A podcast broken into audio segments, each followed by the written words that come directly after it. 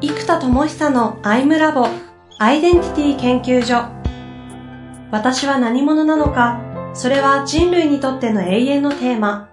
15年の歳月をかけ開発された統合された究極の私と出会える技術アイミング。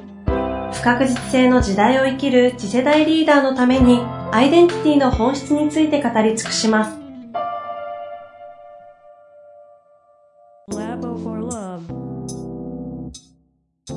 こんにちは、遠藤和樹です。生田智久のアイムラボアイデンティティ研究所。生田さんよろしくお願いいたします。はい、えー、よろしくお願いします。さて、えー、前回ね、久々に生田さんがなぜこういった、今でいう HRDX と言われるような、この市場というかね、今できた市場ですけど、あの、ところを支援して人材開発とかに携わってきたのかという、ある意味のそのきっかけ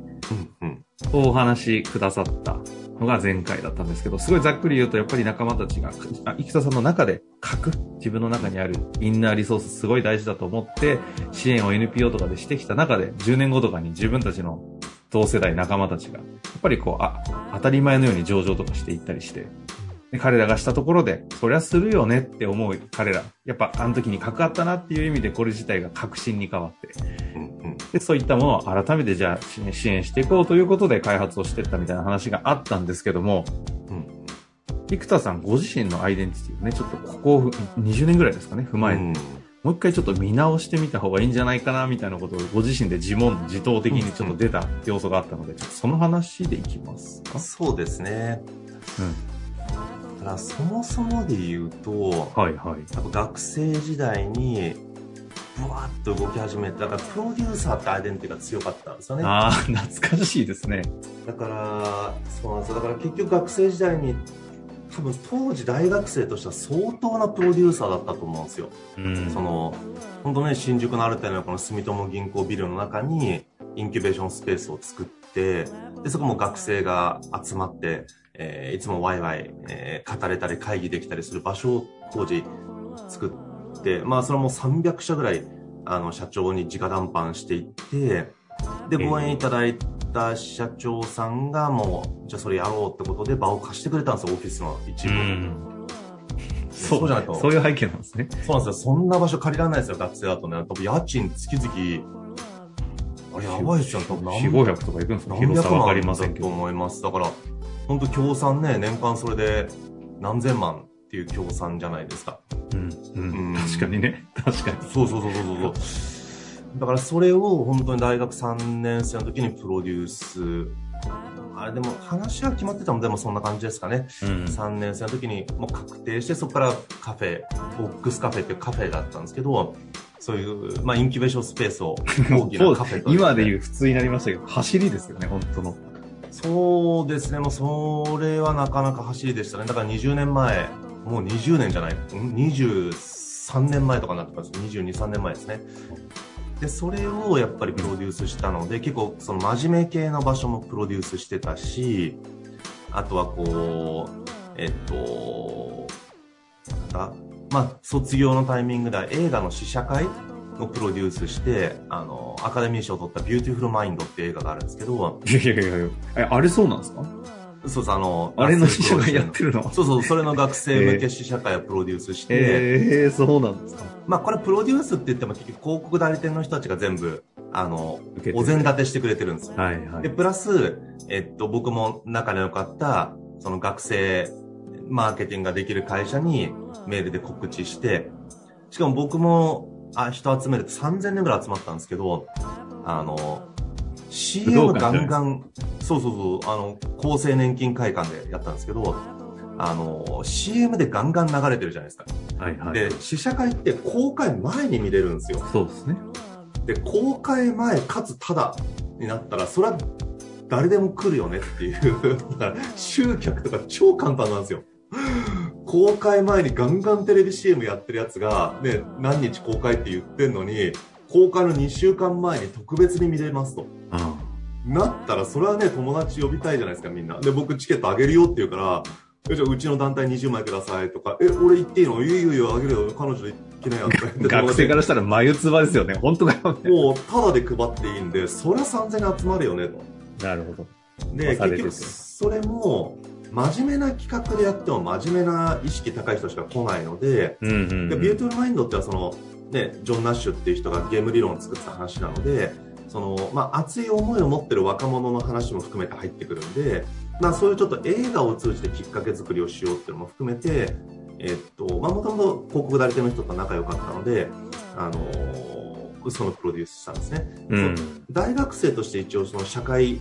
企業的なインキュベーションスペースのプロデュースをし、で、その、フリーペーパー作ったりとか、あと、なんかその、他の場所を、早稲田にでっかい場所を借りて、これちょっと3ヶ月ぐらいで企画が終わっちゃったんですけど、えっと、そういうのを広げたりとか、まあ、そういうなんか、真面目なこととエンタメのプロデュース両方を、多分当時、最強クラスでやってたはずなんですよ。うん。うん、うん、うん。なので結構大学生プロデューサーとしては、まあ、大人たちもすごく重宝してくれてやってたで、まあ、その延長線上で結構、ね、大学生とか次のなんか学生時代なんかやりたいですっていう若者が相談に来てくれるのでいっぱい。でそのカフェに僕がいるんでいっぱい来てくれてで、えっとまあ、そこからまたじゃあみんなが団体なんだったらみんなの団体盛り上げようみたいになってってでまた NPO を作ってで結局そのプロデュースをずっとやってたんですよね20代、うんうんうんうん、でプロデュースする上で結局その教育価値を提供するとなんだろうみんな喜んでくれるわけですよ、はい、学生の時どうやってそれプロデュースしたんですかってなったらねもうタイムマネジメントからなんかプレゼンから突撃からメンタリティーからいろいろもちろんね実践してたんでいっぱい知ってるからでもそれはもう100回行かないとみたいな。で僕なんかもう1000社行くつもりで300社目でうまくいったからカフェを作るとき、むしろちょっと拍子抜けって言い方おかしいんですけど、もう1000回は失敗する前提でやってたので、あの、まあ、300回目でうまくいったらラッキーじゃないですか。うんうん、でもみんなね、なんかね、10社、20社当たった程度で、はい、無理って諦めるんですよ。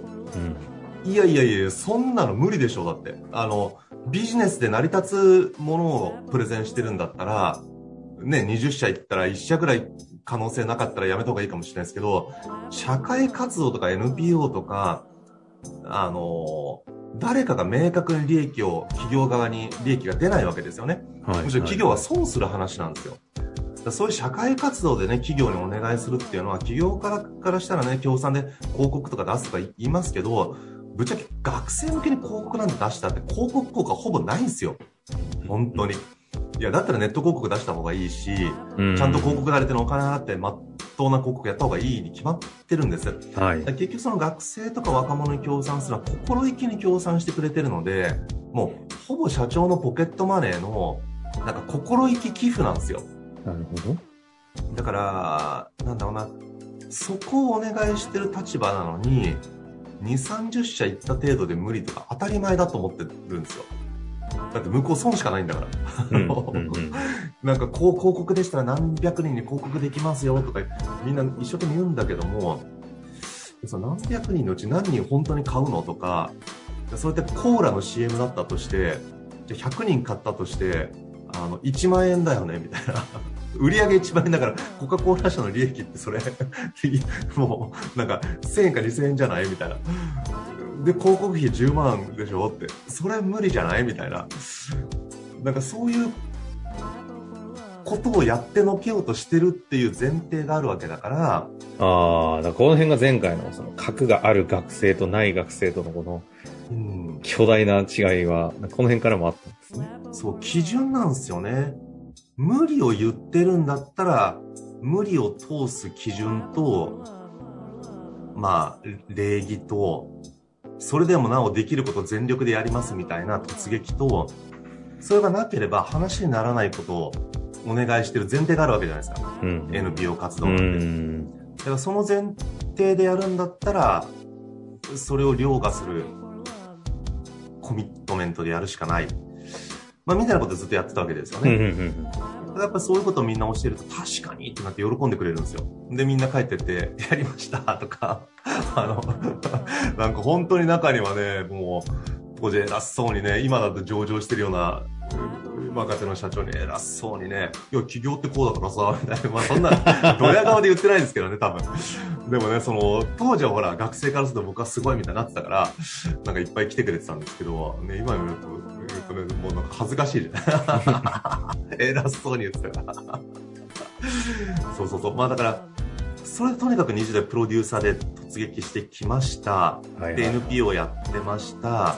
で、当時やっぱり大学生時代に僕もそうだったんですけど、そうやって大人たちと出会わせてもらって、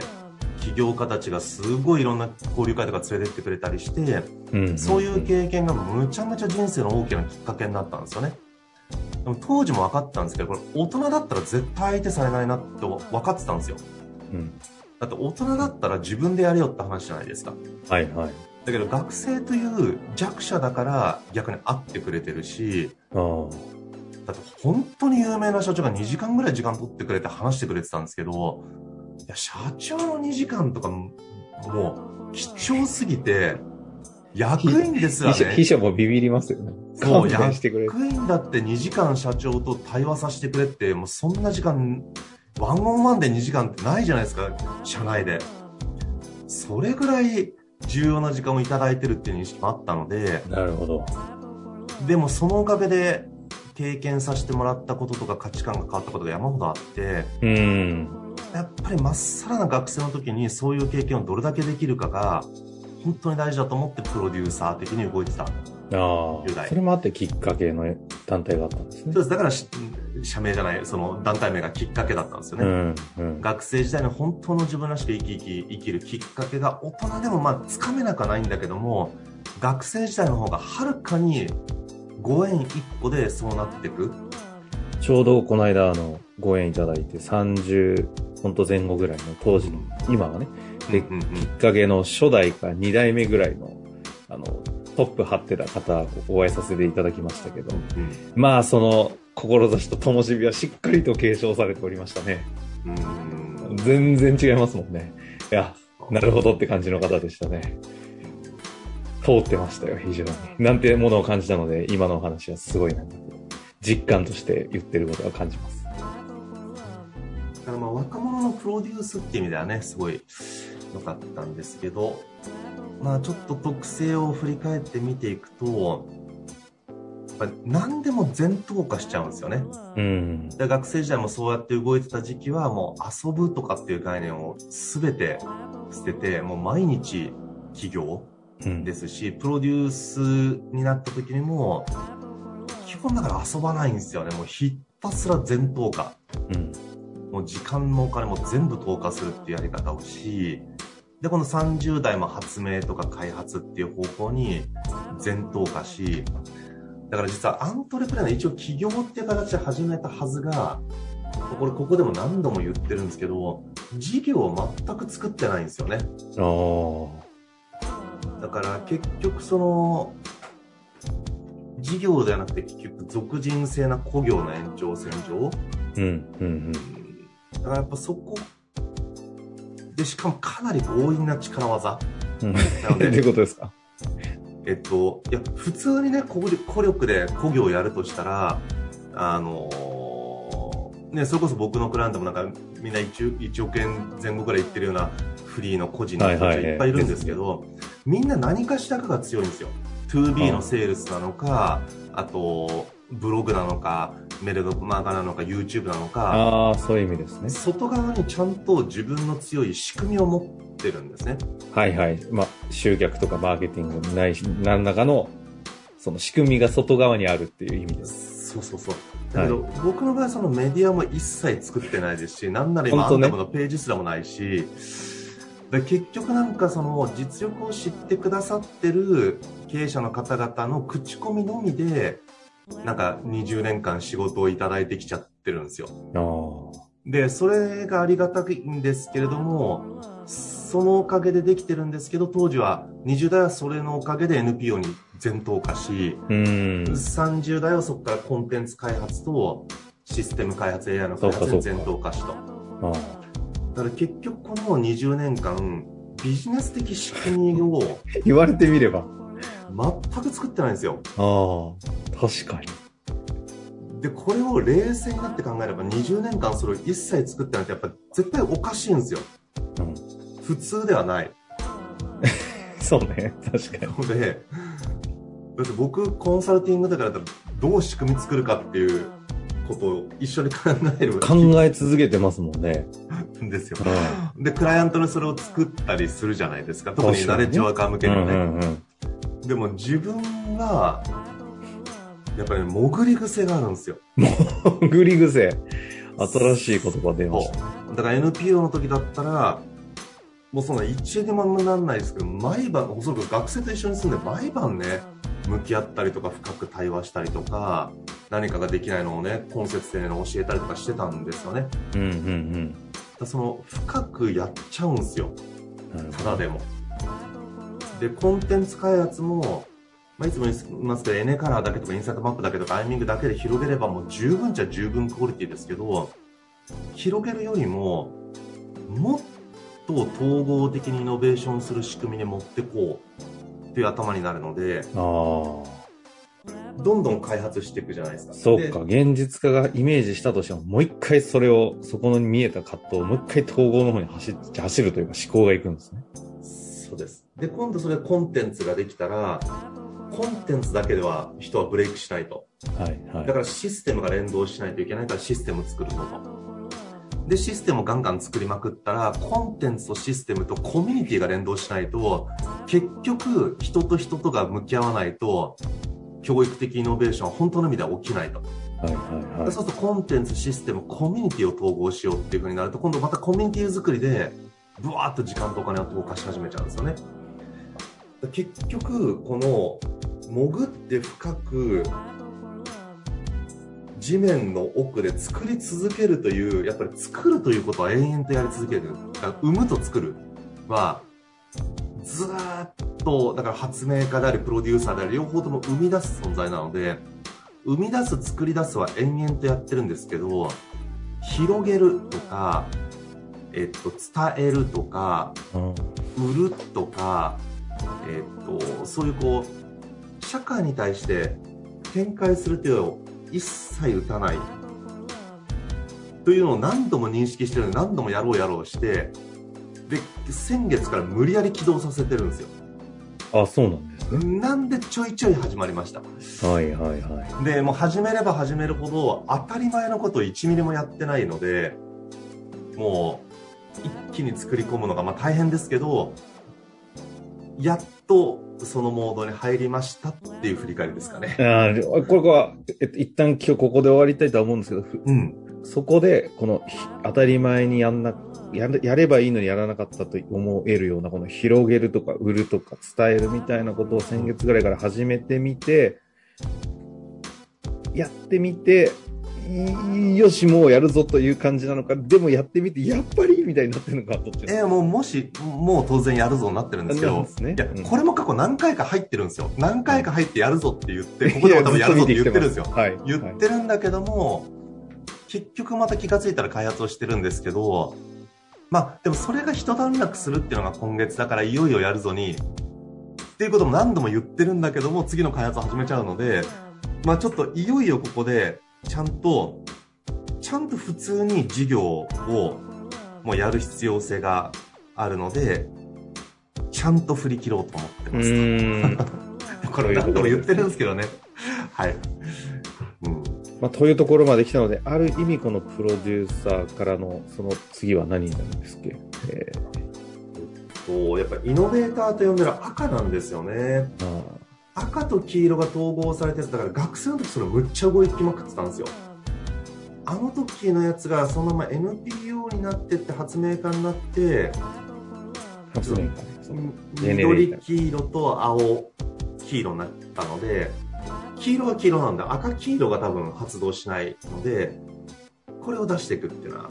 どうでしょうね。こういうアイデンティティシフトがここに来てくるのかという感じではありますが、まあ、次回からね、また今度はそういった、じゃあ具体的に、もう今まで話してきてると思うんですけども、少しわかりやすく何をしていくのか、ご解説いただきたい。ということで、はい、ありがとうございました。はい、ありがとうございます。